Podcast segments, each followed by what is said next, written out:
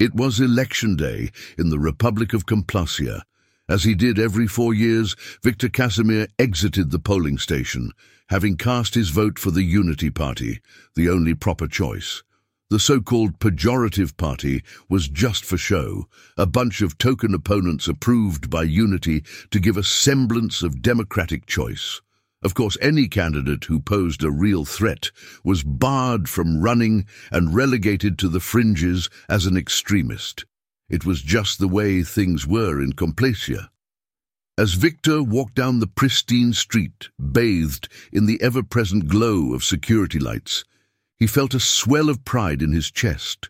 He loved Complacia's tranquil towns and cities, efficient public services, and virtually non-existent crime.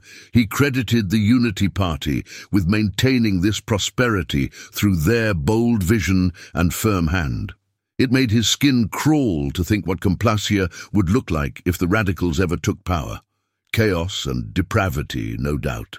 Approaching his housing unit, Victor smiled and waved at the men in dark armor flanking the entrance. They were the Thought Patrol, Complacia's guardians against ideological impurity. It was reassuring to have them monitoring his building at all hours. He remembered the last election four years ago when the radicals caused all sorts of trouble. The Thought Patrol had quickly put a stop to that with their signature brute efficiency. He hoped this election night would pass just as peacefully. Victor's living room telescreen was blaring, announcing the exit polls in Complacia's distinct clipped accent. The projected result stands at eighty-two percent for Unity, thirteen percent for pejorative, and five percent abstentions, just as expected. The pejorative party was barely even relevant enough to be an annoyance. The real battle was always over the abstentions, the disaffected and the agitators who refused to vote legitimately. Victor shook his head, unable to comprehend how anyone could not be satisfied with Unity's leadership. But he supposed some people were wired to complain and criticize, even with utopia staring them in the face. Settling into his armchair, Victor decided to message his brother, Alphonse, before the official results came in. When the call connected, Alphonse's face appeared on Victor's telescreen, looking tense and hollow-eyed. "Did you vote?" Alphonse asked abruptly. "Of course! Did you expect anything less?" Victor replied. Alphonse sighed. "I'm just making sure we're all playing it safe. The Thought Patrol are out in full force tonight." "As they should be," Victor said indignantly. "We can't have any troublemakers disrupting this proud day for Complacia. Everything I've seen points to Unity winning handily once again."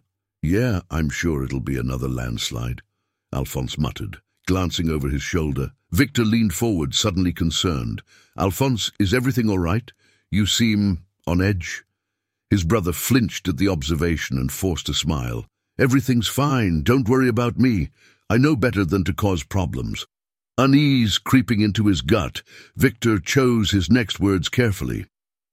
"I hope you also know better than to get caught up with fringe elements who want to cause problems. Complacia protects us from those who would undo our stability and prosperity." Alphonse laughed dryly. "Your faith in Unity is inspiring as always, Victor. Maybe I'm just tired of stagnation, of settling for stability when improvement could be achieved." Victor's face hardened. "Careful, brother. That kind of dangerous thinking leads people down dark paths." Looking defeated, Alphonse ran a hand over his unshaven face. "Just trying to have a conversation, that's all. Didn't mean to upset you." "I think we should cut this short," Victor said stiffly. "The official results will be announced soon." "Yeah, wouldn't want to miss that."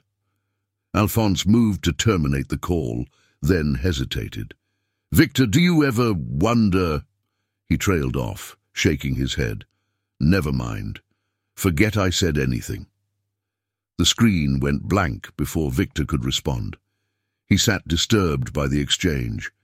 His younger brother had always been a bit of a brooding idealist, but this seemed different, Almost radical, Victor resolved to notify the Thought Patrol of his concerns. One could never be too careful when it came to potential ideological contamination. An urgent news alert flashed across the telescreen as he reached for his holo-tablet. The Unity Party spokesperson was at the podium, flanked by flags and patriotic banners. "My fellow citizens, I am pleased to announce that Unity has achieved a resounding mandate from the voters of Complacia." His pronouncement was met with enthusiastic applause from the carefully curated audience. Victor exhaled, reassured by the expected outcome.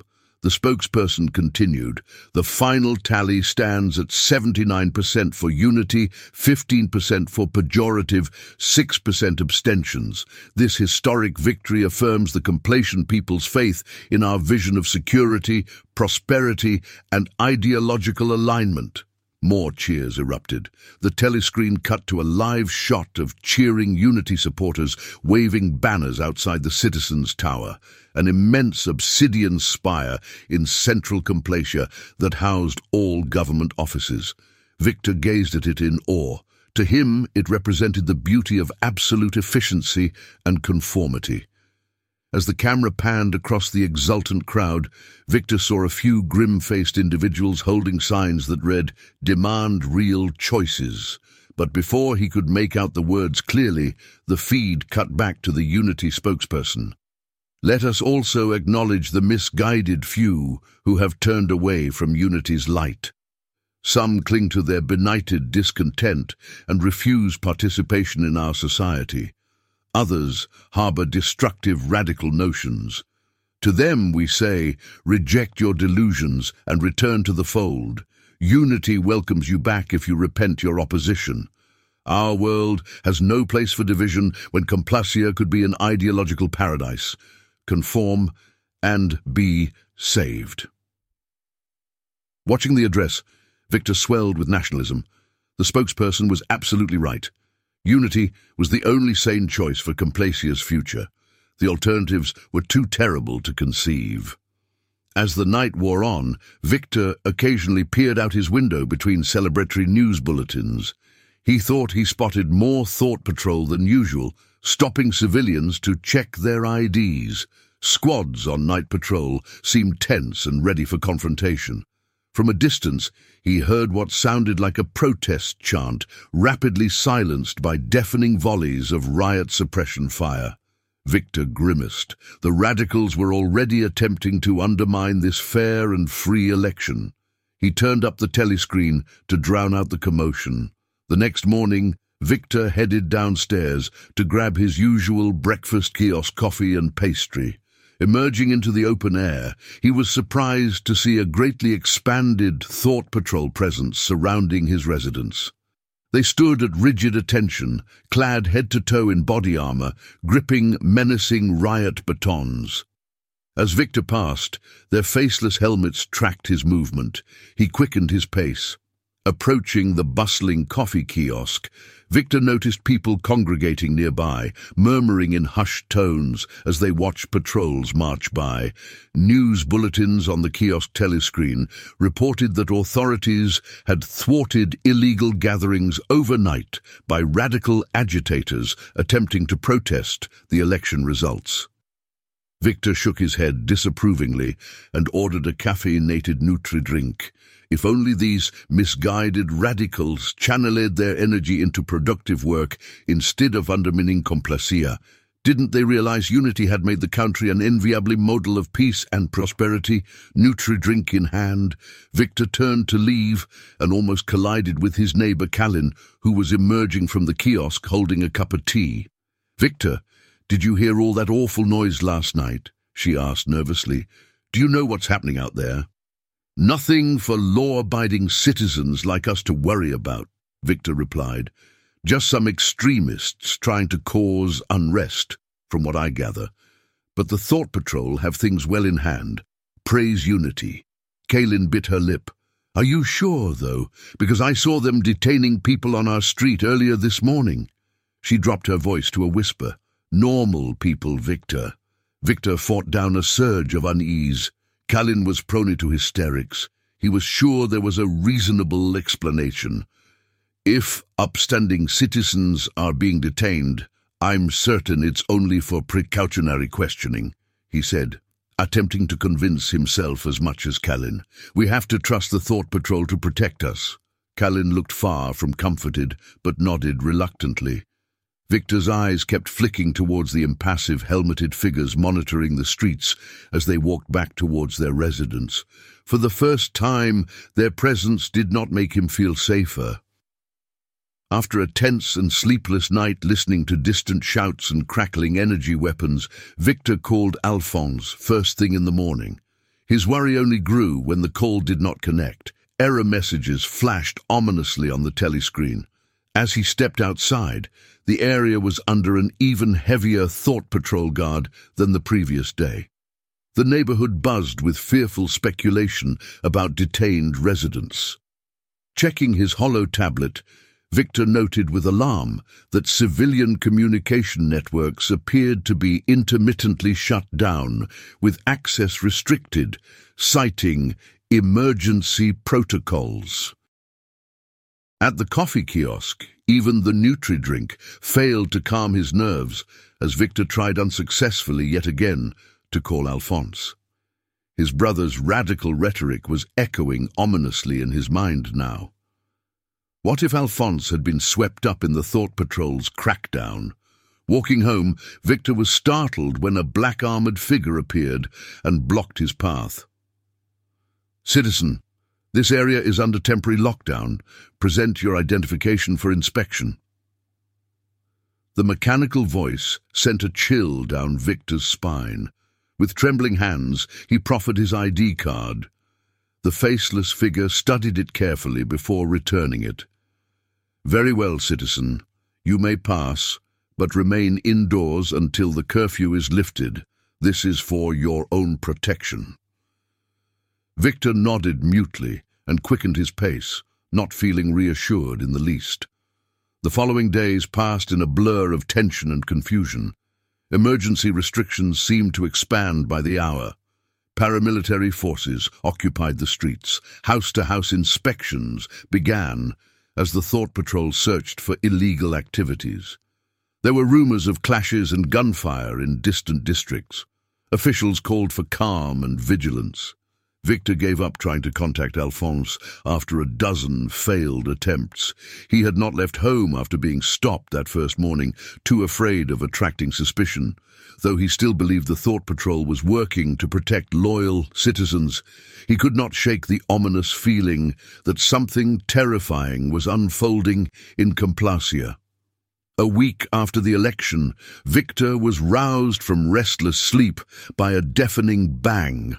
Heart pounding, he ran to the window and was confronted by a scene from a nightmare. The entire street was filled with Thought Patrol uniforms.